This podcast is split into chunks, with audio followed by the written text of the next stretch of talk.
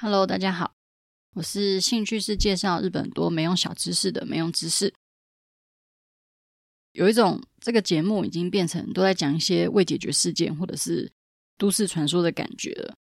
绝对不会承认是因为我真的没有梗了。每天都在想到底下礼拜到底要讲些什么，而且就算少讲一天，应该也不会被发现吧的这种心情，甚至还想过要不要录一集就是全空白的声音，然后当。来当做就是各位的白噪音，但是抱着这样的心情的我，却还是努力的录了今天这一集，非常值得掌声鼓励。到底每一周都可以推出新主题的 Podcast 的大大们是怎么想到新题材的？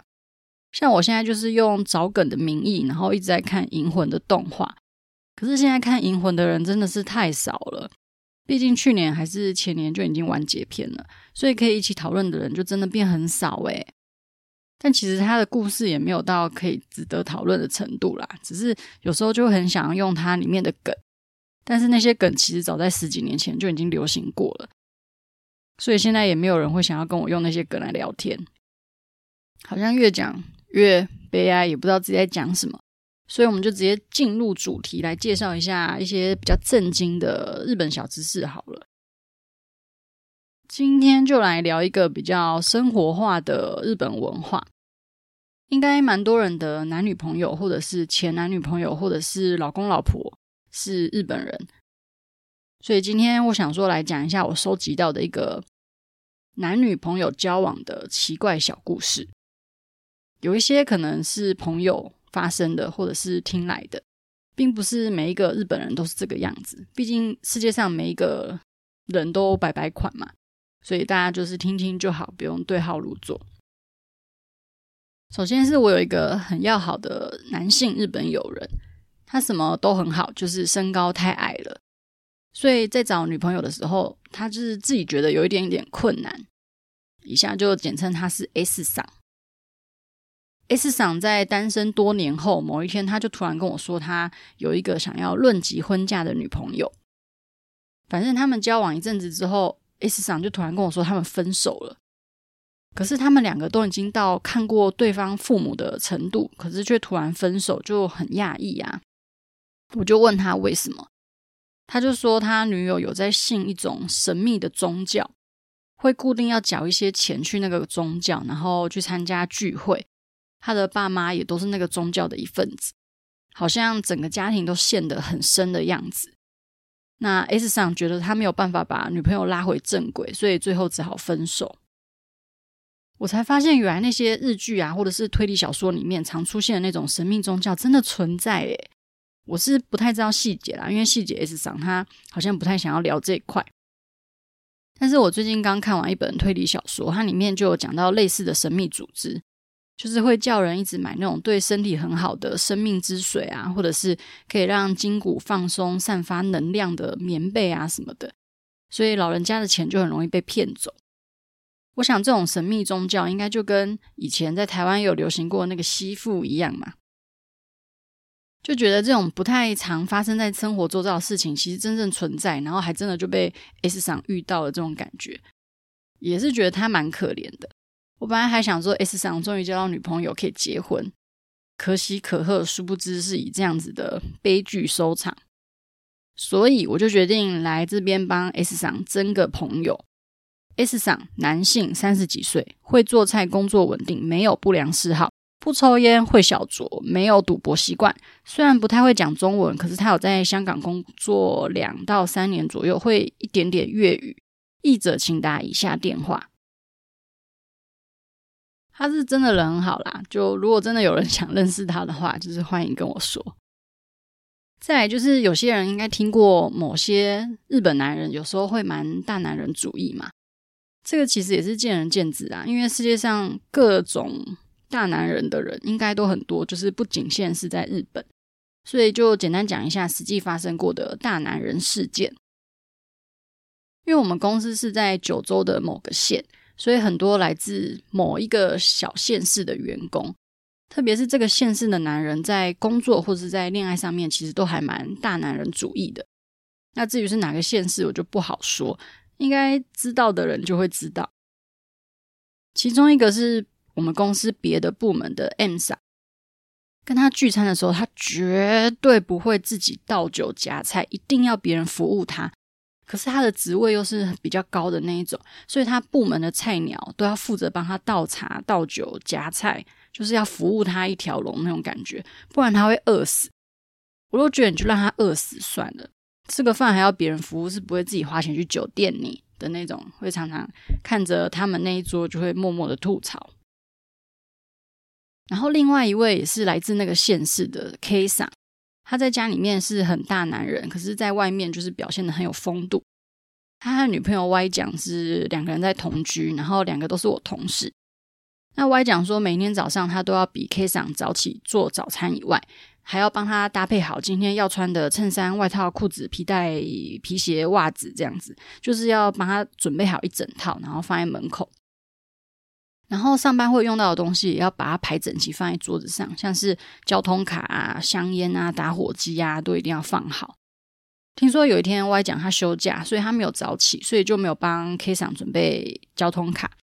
那 K 桑自己找不到，就还把 Y 讲摇起来，就是叫他帮忙找。是没有手可以自己找你，本来还想大声斥责的，但是他们的关系好像就是很明显的，一个是 S，一个是 M，就处于一个他们自己开心就好的那种微妙的平衡，所以就先不管他们。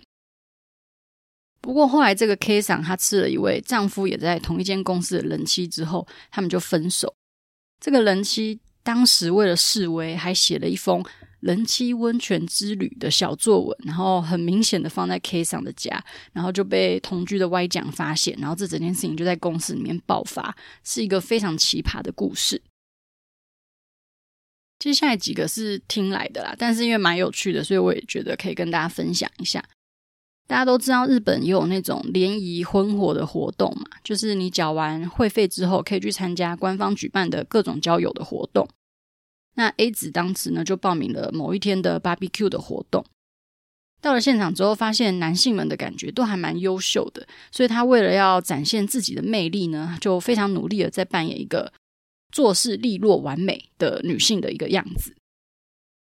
那详细呢，就是在 barbecue 的场合帮忙切菜啊、烤肉啊、展示厨艺。那也会帮忙大家倒饮料啊、开话题啊、收拾碗盘啊，什么就是让自己好像非常的呃，感觉很替别人着想，然后也很会做菜的感觉。那中间呢，A 子就跟另外一个女女生叫做 B 子，他们一起去上厕所的时候，B 子就偷偷跟 A 子说：“嗯，刚刚不好意思讲，但是你裤子的拉链从一开始就是开的，大家都看到了。” A 子瞬间晴天霹雳，连招呼都没有打就偷偷离场了。这个故事我觉得虚构成分有点高啦，可是又很好笑，因为好像也不是不可能发生。像是女生啊，有时候如果穿裙子上厕所的时候，如果没有注意到的话，你可能会不小心把裙子扎到内裤里面。这种非常愚蠢又丢脸的事情，我当然是没有发生过。还有另外一个，我觉得也蛮好笑的，就是某一天 A 子跟男朋友 B 桑他们难得的去外面过夜，隔天起床的时候，A 子就发现 B 桑在偷偷讲电话，听起来好像是一个女生的声音，所以 A 子就很生气的把电话抢来，然后很不客气的问他说：“你哪位？”电话那头女生就说：“我是 B 上的妈妈。”这个整个笑出来耶，超惨的。不知道大家还有没有就是类似的恋爱失败谈，或者是遇过一些比较奇葩的事情？像我前几篇忘记是哪一个主题里面有讲到一个，就是我朋友的前男友，他把妈妈的脸刺在胸口。那这本来应该是一个非常孝顺的故事，因为男生是为了纪念他因为生病而去世的妈妈，所以把母亲的脸刺在胸口嘛。但是女生就说，她每次跟她男朋友在做色色的事情的时候，她都觉得一直被她妈妈盯着看，那种感觉很诡异，所以他们后来就分手了。还有一个是跨国际的远距离恋爱，这个恋爱其实还就是刚认识而已，然后也非常的不成熟。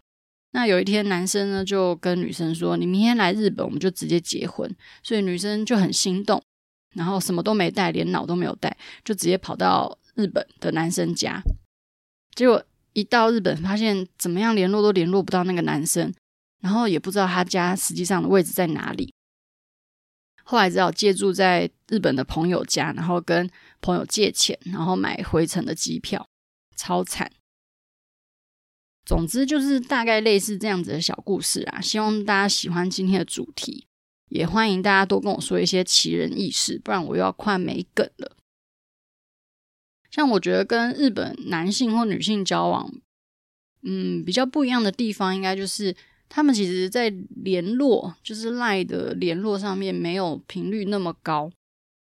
有时候可能一天就一封讯息，然后电话也不会是每天都讲。应该也很少人会每天讲电话啦，可能就是一个礼拜可能讲个一两次之类的。反正他们的频率就是感觉在更少一点点，就算一天没有联络，好像也没关系的那种感觉。我觉得算是比较不一样的地方。还有一个是我刚刚问我朋友，还有没有什么梗可以分享给我，我可以来当做一个题材来讲的。他说，他之前也是跟一个日本男生交往。那他说，他其实，在跟台湾男生交往的时候，还蛮习惯上厕所不关门，但就是小便的时候啦，大号的时候当然会关。然后他就觉得，在跟日本人交往的时候，应该也可以这样子，因为就觉得你都已经跟他坦诚相见了，那如果只是尿尿不关门的话，应该还好。就殊不知，那个男生就是有一次经过厕所，发现他尿尿没有关门，整个就哇，你到底在干嘛？然后怒关门，这样听说。的男生整个吓了一跳，我也是觉得这个故事也蛮奇葩的，因为我觉得尿尿不关门就有点害羞啊。就算是在丁田启太的家里面看到他站着尿尿，我也会觉得有点害羞吧。总之，今天的内容大概就是这样子啦，没什么太大的重点，就是跟大家闲聊一下一些跟日本人交往或者是日本人之间的交往的一些无聊的小故事。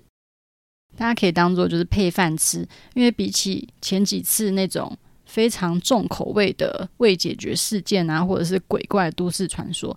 今天应该是非常温和的话题。